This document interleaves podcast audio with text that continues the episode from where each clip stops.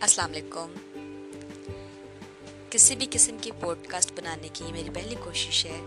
بقول ایک دوست کے، تمہاری آواز ایسی ہے کہ تم اپنی آواز میں دنیا تک اپنے دل کی بات پہنچا سکتے ہو۔ کچھ دن سوچا، نیٹ پر سرچ کیا، بلاخر میرے ہاتھ اینکر نام کی یہ ایپ لگی۔ اور اب دوست کی بات پر عمل کرتے ہوئے فیصلہ کیا کہ کیوں نہ آپ تک اپنی بات پہنچائی جائے۔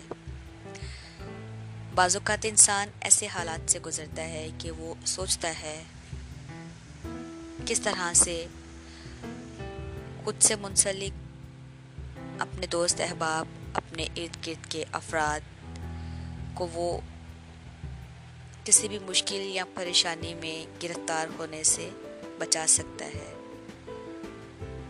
میرا مقصد بھی یہی ہے اور اس ایپ کے ذریعے میں آپ سے بہت ساری باتیں کرنا چاہوں گی۔ مختلف شعرا کا کلام،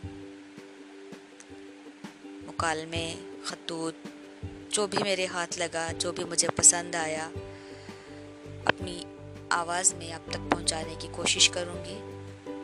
اور دیکھنا چاہوں گی کہ میرے دوست کی بات کس حد تک سچ ہے۔